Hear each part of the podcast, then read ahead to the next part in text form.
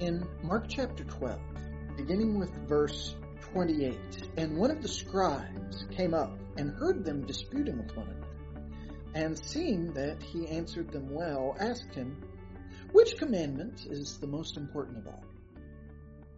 Jesus answered, The most important is, Hear, O Israel, the Lord our God, the Lord is one, and you shall love the Lord your God with all your heart and with all your soul and with all your mind and with all your strength.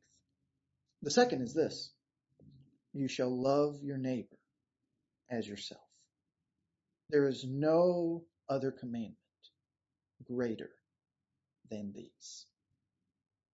When that scribe, that religious expert, that biblical scholar posed that question to Jesus, it was in the context of the final week of his life on earth before he would be crucified as he taught in the temple day by day and had group after group and person after person come to him asking questions, not seeking knowledge in many instances, but trying to trap him, trying to catch him up in a religious debate.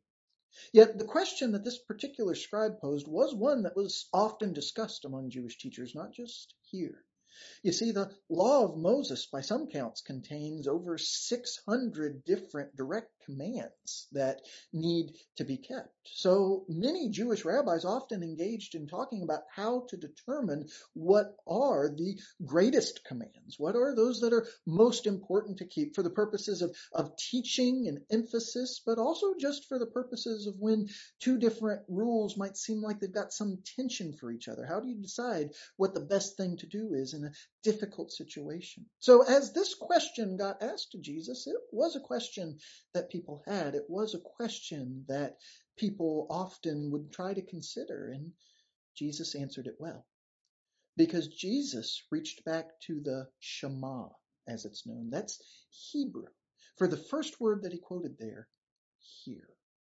A word which in Hebrew means to not just have the sound waves bounce off your eardrums, but to comprehend and to obey what is said. And in Deuteronomy chapter 6, Moses gave there that command to hear, O Israel, the Lord our God, the Lord is one.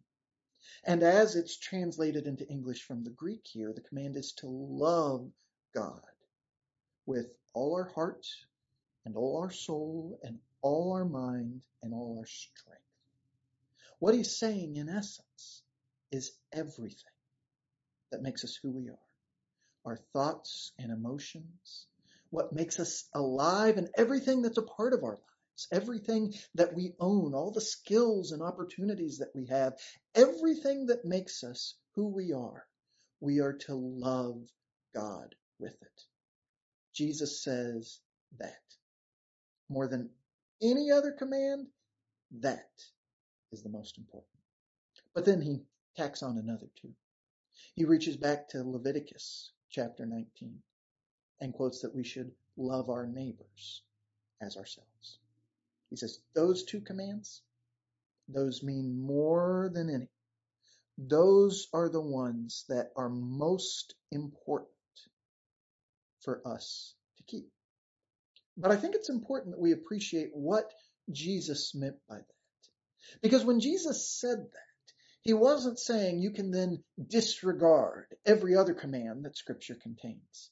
Because I think sometimes we get that impression that that's what Jesus came to do, that the problem with the old law was that there were just too many rules. There's no way anybody could keep it. So Jesus came and he got rid of all the rules and he made things a lot simpler. So you just love God, love people, and you're good to go. But that's really not the meaning here. And to attest to that, simply look at the fact that if you count out the number of rules, the number of imperatives, the number of direct commands in the New Testament, you come up with a thousand. There's even more commands across the New Testament, which is considerably shorter than the Old Testament, than there was in the law of Moses to begin with. So this isn't just saying you can get rid of all those other rules. All those other rules don't matter. What it's saying is what God is trying to teach. What God intended to get across through those commands he gave, what he's trying to show us how to do, is how to love him and how to love other people. And if that's our focus, if that's what we're pursuing, then we're going to keep those other commands by the very nature of that. You see, we can't say like, oh, well, Jesus said the greatest command is to love God and I do, so I don't worry about that church stuff. Well, no.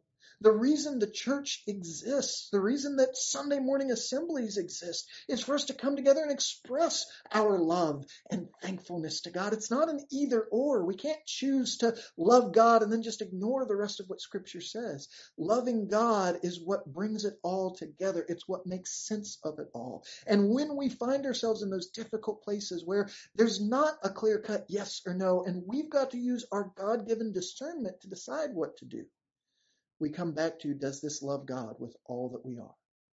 Does this love our neighbor as ourselves? And God will use that to show us the way forward. Jesus not only answered that so very well when asked that question, so incredibly clearly, he lived it too. When you look at Jesus' life, as it's revealed to us here in Mark's gospel, as it's revealed to us across all the gospels, he is the living embodiment of somebody who loved God with all that he is and who loved other people as himself. If we are going to really know Jesus, if we are going to truly be followers of Jesus, we have to let him tell us what's most important. We need to wake up every day. We need to walk into every situation with all that we are, seeking to love God and to love others.